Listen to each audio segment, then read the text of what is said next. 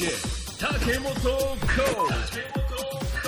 プレゼンツ竹本レディオ DJ 竹本コーチ NOW。 今回は番組ではおなじみ音楽家の祖前大坪くん、そしてシンガーソングライターのベラさんを迎えてのインタビュー後半をお届けいたします。2人のユニット名はブラックパール。ただ前半からここまでインタビューで一切ユニット名発表しておりません。どこで紹介することになるんでしょうか。お楽しみに。はいどうも、竹本ラジオです。音楽家の祖前です。よろしくお願いします。お願いします。そして今日はなんと、はい、スペシャルゲストが、はい、シンガーソングライターのベラです。俺だから一時期めっちゃビジネス呼んでる時期あるよ。やっぱありますよね。あるあるある。そうで、それってビジネスがしたいんじゃなくて、うん、その人たちの考えが知りたいんですよね。そう。なんかやっぱりこうなんかまあ俺のやってる仕事も、うん、別になんかものを生み出すわけじゃないけど、うん、こうなんかちょっとまあエンタメにちょっと形突っ込んでる仕事なんで。うんうんうん、そうですね。感覚的にいろんなことをしがち、うん、そうですね。では間違いないです。でもこう役割的に主役はアーティストで、うん、こう進行する立場みたいなのが多いから、うん、どっかちゃんとしとかなあかんっていうのもあって、うん、なんかこうすごい狭間でこういろいろどうしたらいいかなっていうのがあって、うん、これをなんか整理したいなと思った時に、なんかそうビジネス書とか、うん、なんか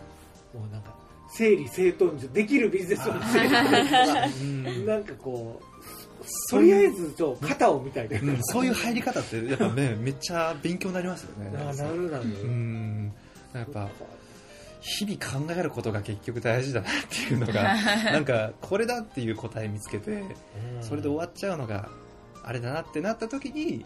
その時の答えを記録するっていう意味では僕は楽曲を作るっていうのが答えだったどんどん音で残して、うん、そうで残して次またすごい曲を作ればいいっていう、まあ要は体力が持たないっていうそうですごいそうだ僕がすごいまあ喋っちゃったんですけど、まあ、そういう意味でめっちゃベラちゃんとめっちゃ合います、ね、言ってることが全部お互いに理解それもすごいですけどねいやそうねだってそれくんのもう一個したいですねそう早い感覚的にはちょっと違うところはある、うん、そうそこはやっぱ絶対ね違うからまあでもなんか本質的には、うん、根本的にはあんまり変わらない、うん、なんか音楽をこう、うん、なんやろなお金を稼ぐ道具とかそういう風に使うっていうよりかは、うんまあ、私は自分の、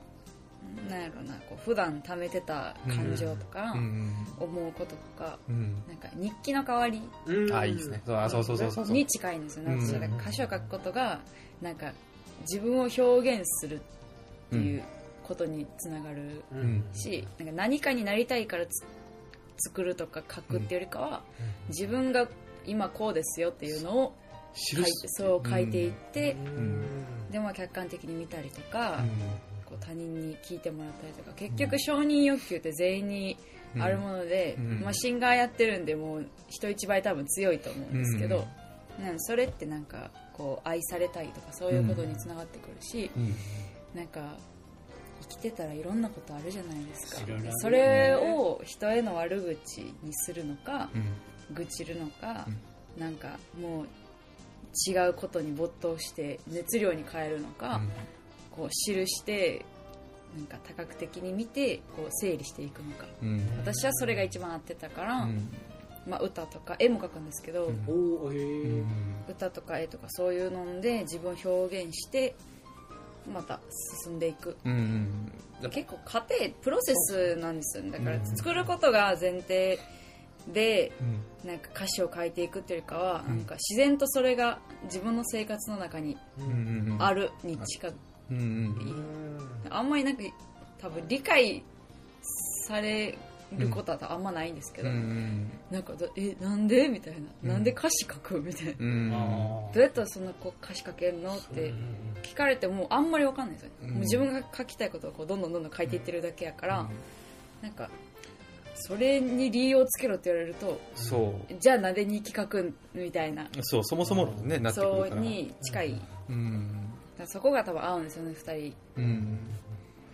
うん、ベラさんはその歌詞とか、うんまあ、そういう、まあね、日記代わりの、まあ、その表現法としての、うん、そういうものを書き始めたのっていうのは、はい、いつぐらいからそういうことやってたんですか、うん、歌詞自体を書き始めたのはもう専門入ってからなんで19とかなんですよ、そうですそうです、歌詞みたいなものを書いてみようと思ったけど、うん、結局書けなかったがずっと続いてて、歌詞ってどうやって書くんやろうみたいな、なんかこう J-POP の曲を聴いたり K-POP 聴いたり洋楽を聴いたりいろんな曲を聴きながら詩を書いていくけど、結局なんかこうその人から出る言葉が一番ナチュラルに表現されるし、なんかまああとはその歌詞の構成がずっと理解あんまりできなくて、だから A メロがあってサビがあってB メロがあってサビがあって C メロがあって大サビがあってみたいな、こうなんか形が決まってたりするじゃないですか、それどうなんって思うこともあって、でもそれが例えば学校の先生にその作詞の授業があった時に、ここはこういう風にここはこういう風にこの言葉はこういう風に表現しないとダメだよが全然しっくりこなくて、そのタイミングでヒップホップを聴き始めたんですよ。でラップって結構自分の中から出るものを韻を踏んで書いていくだけなんで、すごいストレートやし、その人の言葉がすごい乗ってる曲が多くて、これにちょっと自分は近いのかもしれんで、なんとなく書き始めて気づいたら今感じですね。日記とかツイッターはめっちゃ書きますけど、だから140文字の中でこううまく自分の伝えたいことを要約して伝えるっていうのはツイッターとかインスタグラムとかで書くようにしてたのはありますけど、歌詞自体は19ですね。そうなんや。その時から結構なんか考えて書くことはしなかったです。考えれば考えるほど、なんか自分の書いてる言葉じゃなくなっていくんですよ。なんか違う人が書いた曲に感じてきて、なんか嫌やなと思って、自分の曲やのになんか可愛く見えへんみたいな、なんかそうね。なんか自分の一部がこうポンって出て形になってるのが曲みたいな感じなんで、なんか自分の書きたいこと書いて、こうなんかバーってフラストレーションが溜まってもう爆発した時によく書くんですね、歌詞を。その時って一番感情がごちゃ混ぜで、出てくる言葉もごちゃごちゃで、なんか英語日本語ごっちゃごちゃで出てくるけど、それが一番なんかぴったりはまる。人間の感情ってなんか怒ってんのに嬉しいとか、泣いてんのに楽しいとか、なんかぐちゃぐちゃじゃないですか、基本的に。なんかそれをちゃんと綺麗に書かないとあかんっていう、なんか J-POP は結構そういう風習がまだ少し残ってるイメージ。まあ、やっぱ悲しい曲はずっと悲しい。そうなんですね。そう。でもなんか心の動きってもう毎分毎秒絶対変わるものやから、それをナチュラルに表現できるのが私の強みになる気がすると思って、そういうリリックをどんどん書き始めたら、まあ、それこそ、その EP の曲もそうだし、なんかそこを褒められることがどんどん多くなってきて、なんか間違ってないのかなって。例えばそもそも最終到達地点ってのがやっぱ全然違うから、要は本来人間が出すものってこういうことじゃないですか、でそれをビジネスに落とし込んだから売れるためにはって、要は最終到達地点がお金だから、あれはあれで正しいわけなんですよね。だから学校で習うものっていうのもやっぱ商業、お金を稼ぐっていうところを重きに置いて習うんで、やっぱ違うって感じる人は絶対違うと思うし、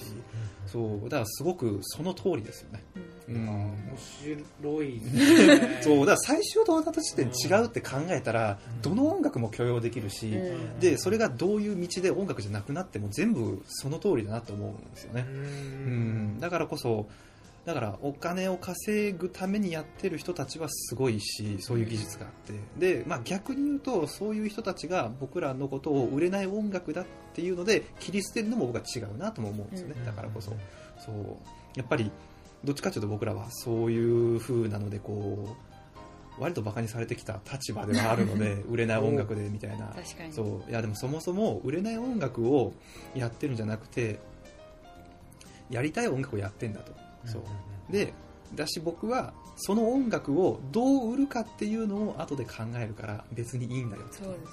そうはあ、なんかその方法論ってすごいそうなんかこう大事な、うん、そうなんですよね。ことですよね。なんかこう橋が崖を渡るときに橋を渡らないといけないって誰が決めたのっていう話じゃないですか、うん、そうだからそれと一緒で売れる音楽を作れば売れるんじゃなくて作ってその音楽をどう売るかっていうのを考えれば正味どの音楽でも売れると思うんですよね、うん、それが大衆向けにポップスとして売るっていうところに限らず、じゃあ例えばここで使える音楽だよねっていう風に視点変えれば全然いけるわけなんですよね、うん、そうでそれが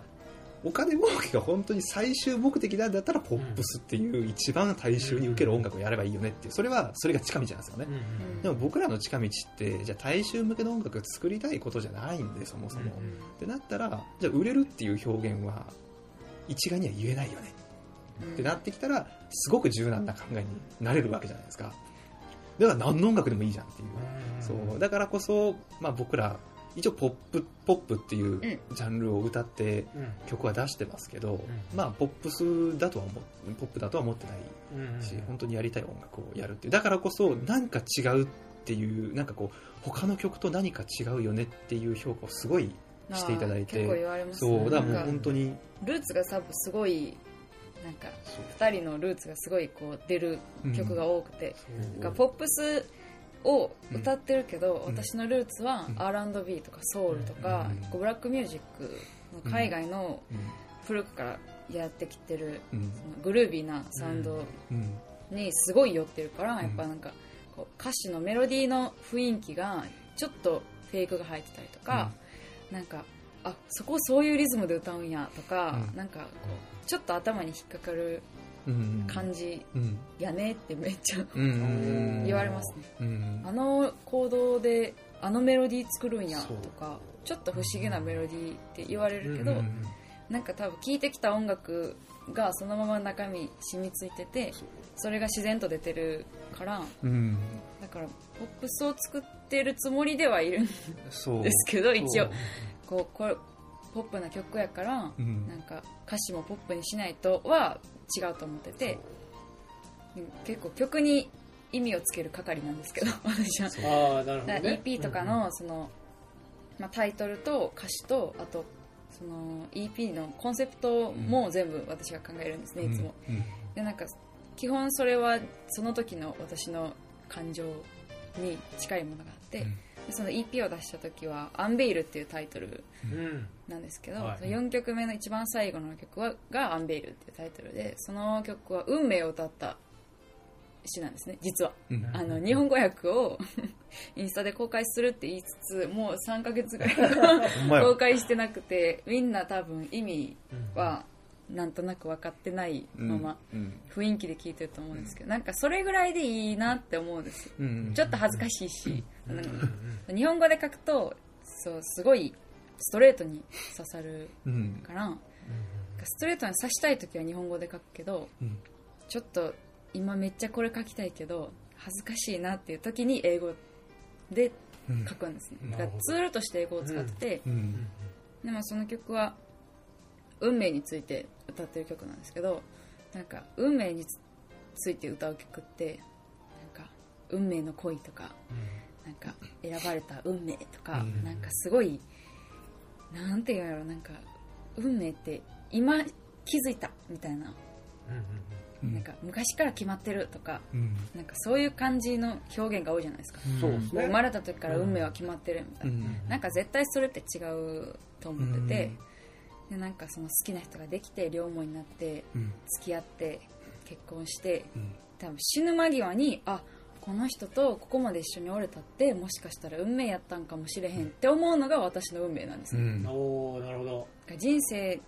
最後終わる時にあの時にああいう選択をしたのは運命やったんかなとかなんかそこまでいかないと多分答え合わせできないものが運命やなっていう考えを曲にしたのがあの曲なんですね。ほえーほえーベールってこなんかこう覆うものっていう意味じゃないですか、はい、そうですね、うん、それをこうめくってなんかこう明らかにしていく、なんか運命についてみんななんかこう意外とぼやっとしてるじゃないですか、運命って表現、うん、まあね、それがなんか嫌やなと思い始めて、なんかもうみんなで運命の正体知ろうやみたいな感覚でアンベールっていう名前タイトルをつけて、で運命は絶対そういうものじゃないと思うみたいな、結構強い意志だと思うんですよ、なんかすごい直接的に、なんかあなたと一緒にいたいから私はあなたを愛す努力をしないといけないとか、こうすごいなんか本質的なこと、みんなが触れちゃダメみたいな、なんとなく思ってる部分を全開に出した曲になってる。だからこの話をうっすら聞いた時に僕は、ね、あ、玉ねぎの歌なんだと思ってそうそうそうそうそう神話そうでもやっぱそういうことだなって送っちゃうとちょっとあれですね申し訳ないですけど、いやそう面白いというか、やっぱこうやっぱこの印象を持ってしまうねんけど、もう若いのにやっぱそこまで早いなと思うの。いやもうだからやっぱりおじさんやから。いやでも本当になんか僕がだから音楽だからこういうことってだから僕は逆に音楽だけになった期間があまりにも長すぎたんで、こういうことを思えないんですよね逆に。そうだからすごく。ありがとうと言い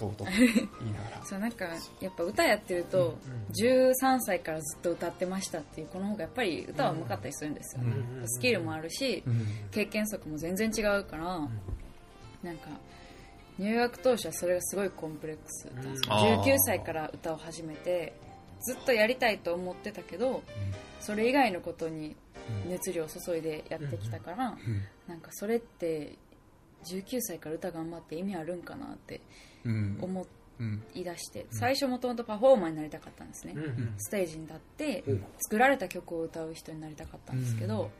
なんかこうオーディション受けたりとか、まあ、いろんな大人の人と話していくうちに、あなたは自分の言葉を自分で書いた方がいいって言ってくださった方がいて、一人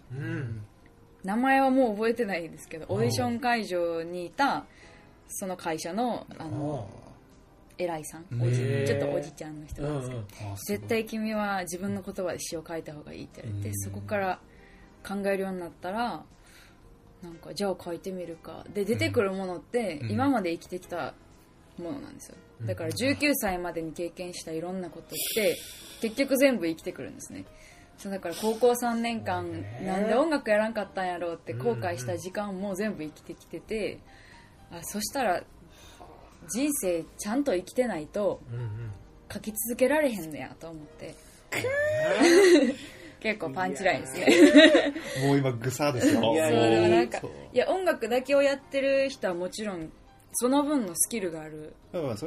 すよ、もちろん。私も歌がもともとそんな下手じゃなかったから、まあ、ラッキーな部分ももちろんあるし、まあ、なんかそこからの努力はちゃんとしっかりしたんですけど、でもなんか自分らしさをこう失わないっていう、そこだけはぶらさず、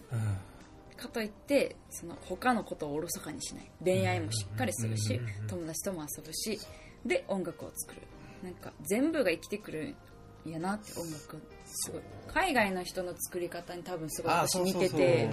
海外の人ってなんか嫌なことあったこれ全部曲にしちゃえみたいなノリで作る人多いんです。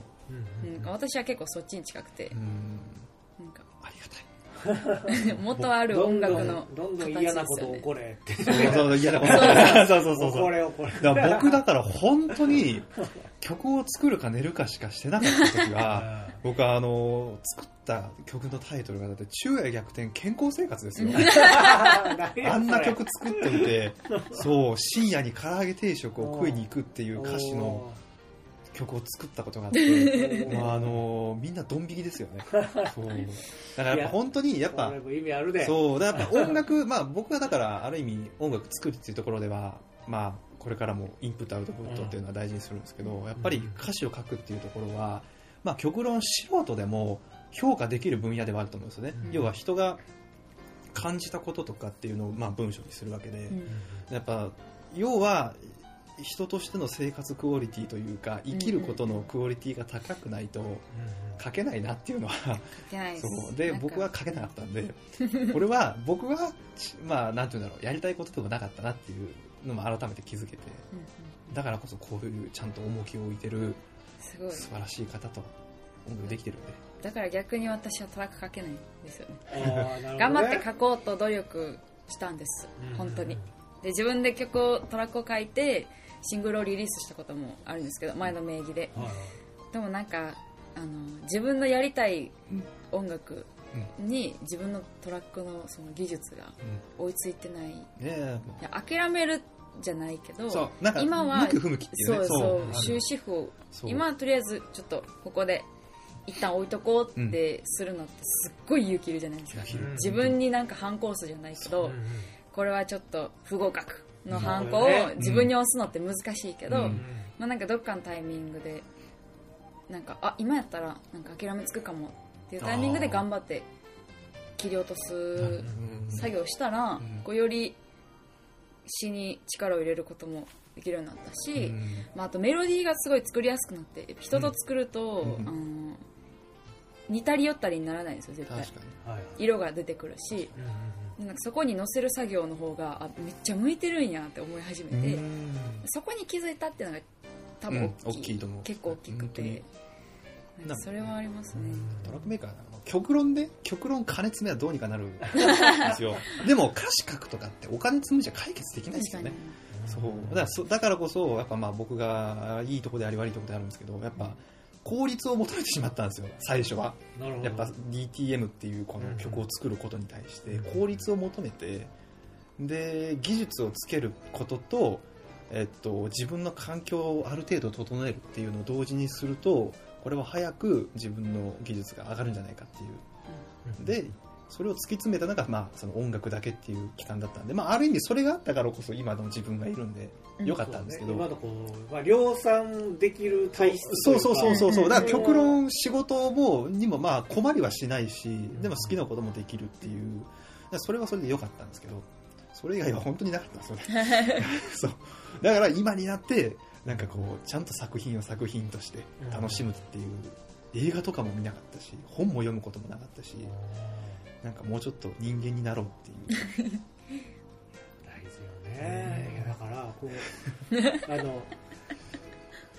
うよく大人がさ、うん、人生に無駄なことなんてないよって、うんまあ、大人っていうとまだちょっと違う。でもその言葉ってあるじゃないですか、うん、ありますうん、経験積んだ人とかはやっぱそう、うん、でまあそれは確かに正しいけど、うん、これはやっぱりあんまり若い子に対して言っても正しいことであってもそうなんですよね。受け入れがたいというか想像しがたいものがあって、うんうん、ほんまにこんなことやっててそうなんです本当にみたいな、うん、なんかやっぱそれはあってで俺はだからそれを割とこう人に伝えるのが仕事やから、うんね、だから人生のやってきたことを無駄にしないように、うん、生きてみたらっていう言い方にしてる。めっちゃいいアドバイス。どっちかっていうとだからちょっと能動的やん、うん、そうですね、気がついたら、ねうんうん、これがあの時の経験がこれだみたいな本当にちょっとこうヒーローの修行みたいなさ、うん、あの時のあれがこれだったのかみたいな、うん運命的なことまではなかなかやっぱ誰にでも起きないから、うん、じゃなくてじゃあそれを生かすように、うんうん、自分で動くことはできるんじゃないかっていう。そうですね。ああいいです。それめちゃめちゃ。なんかそういうようにこう伝えるっていう立場でそうですよね。でももうなんか、うんまあ、少なからずここにいる2人はもうそこはもう通り過ぎてでもそれって多分体験しないとわからない分じゃないですか、まあ、そうだから、まあそうね、やっぱ体験するのが一番早いなだったら結局でも言葉で言うとそういう表現になると思うんですよ絶対、うん、でもじゃ逆に何があったんやって聞いたから、ね、君らは何があったんやって僕は本当にだから何もしない日って本当に何もしないんですよね。今でも一日中ベッドにいるっていう時間も結構あるんですよ。でそのまあなんか要は哲学者とか、うん、もうちょっとどこの国か忘れたんですけど、はい、なんかめちゃめちゃ暇な国があるんですよ、はいで暇な国って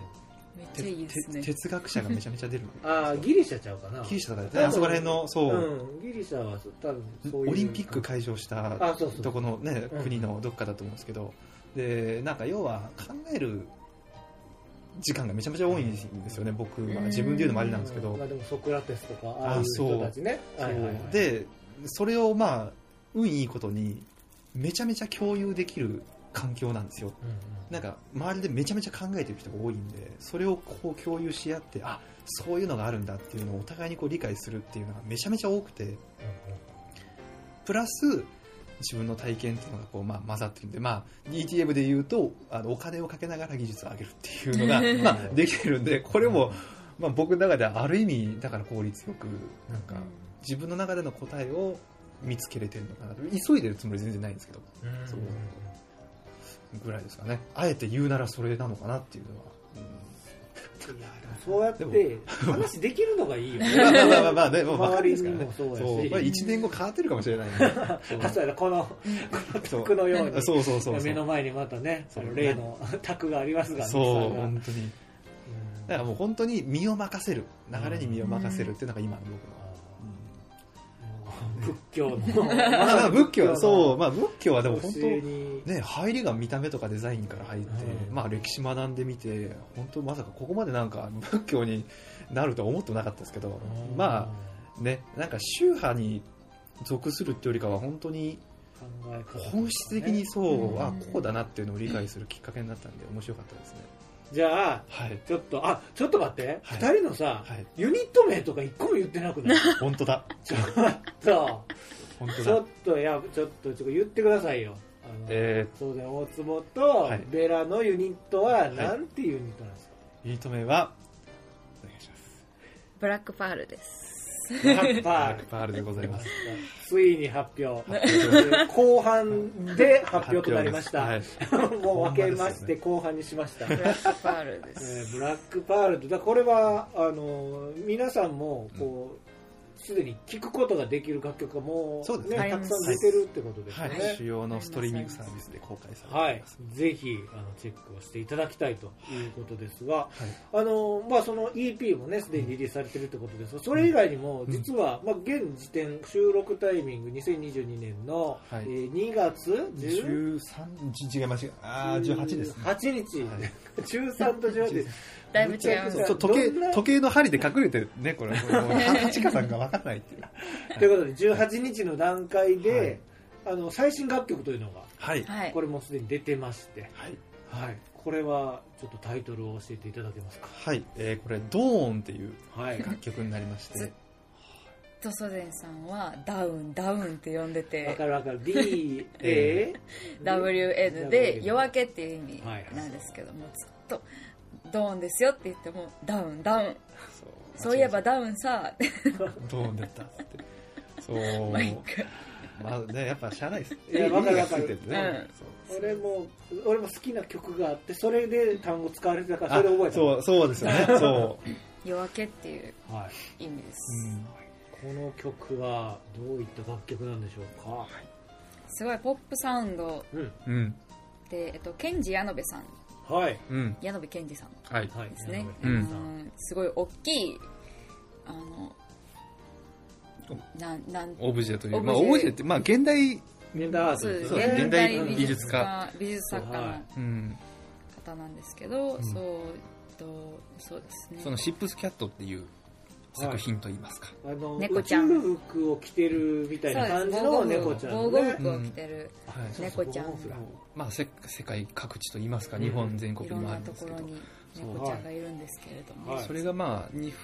月の2日に新しくできました、中之島美術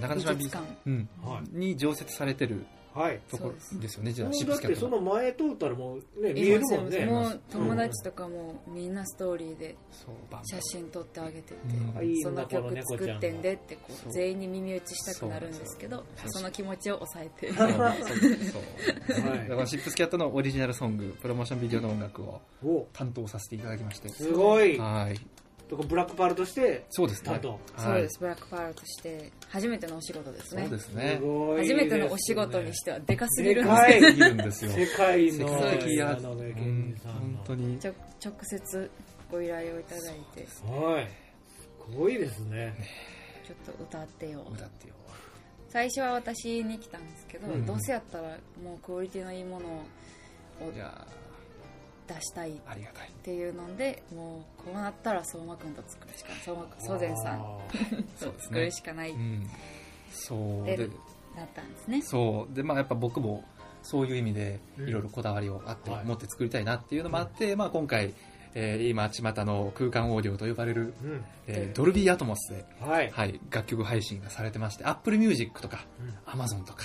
日本だとできないですけどタイダルオーディオっていう、うんうん、まあ、3つの配信サービスではドルビーアトモスという、まあ、3D オーディオ、まあ、はい、空間オーディオ、うんうん、いろんなところから音が聞こえてくるっていうの で、はい、作ってみておりますので、はい、まあ、ある意味ブラックパールの分岐点となる楽曲に、いや本当にちょっと分岐点です、すごく生々しい話をすると、うん、この楽曲リリースで結構動いてます今すごいいっぱい動いてます今。マジですか。そうなんですよ。次どんどんいろいろニュースが聞けそうなっていう感じだと思います。なんかブラックパールにとっても夜明けになる。そうなんですよ。じゃあ次はデイですね。ドーン、デイ、ダスク、はい、ちょっと3部作で、はい、なんかでもそういう意味になる、そういう曲になるかなと思ってこの曲をつけたんですよ。ドーン、デイ、ダスク、最後の4曲で最後に来るんですよ。めっちゃ夜食が大事ですからね。24時間を語るっていうまあでも普通にね、ドーンで出すっていう3部作で作品作るのは面白いかなって、ちょっとポロッと言ったけどめっちゃいいですね。そう、今決まりました。こんな感じでいろいろ決まってる。そうです、結構軽いです。そうノリです。あ、今のフレーズめっちゃいいんちゃう。あ、その子いいんじゃない。あ、じゃあこんにちは、こんにちは、ぜひちょっと皆さんこれね、ドーンね、はい、ダウンじゃないですか、ドーンです。ドーン。間違えて発音したんだったら、まあドーン。ごまかしでドーン。いい感じの、いい感じに言ってもらえれば。言っていただければというところでございます。ぜひじゃあ主要なストリーミングなどもチェックしていただければというふうに思います。はい。いやー、ということでたっぷりでしたね。お話しして止まらない。もう僕喋ると止まらないんですよ。いいよ、全然いい。もうなんかこの感じの話を酒なしでしてるっていうのがいいよね。なんかさ、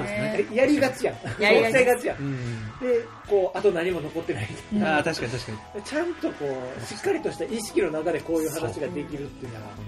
当にいいですね。まあ酒の回でもするんだけどね。残しておきたいですね。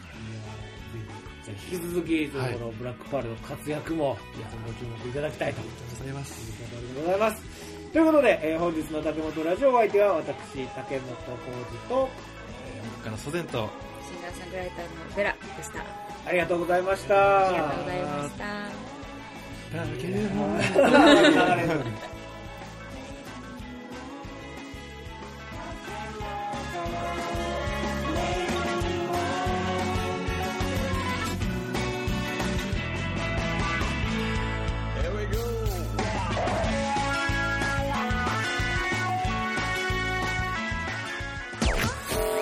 Thank you for the listening. Takemoto Radio.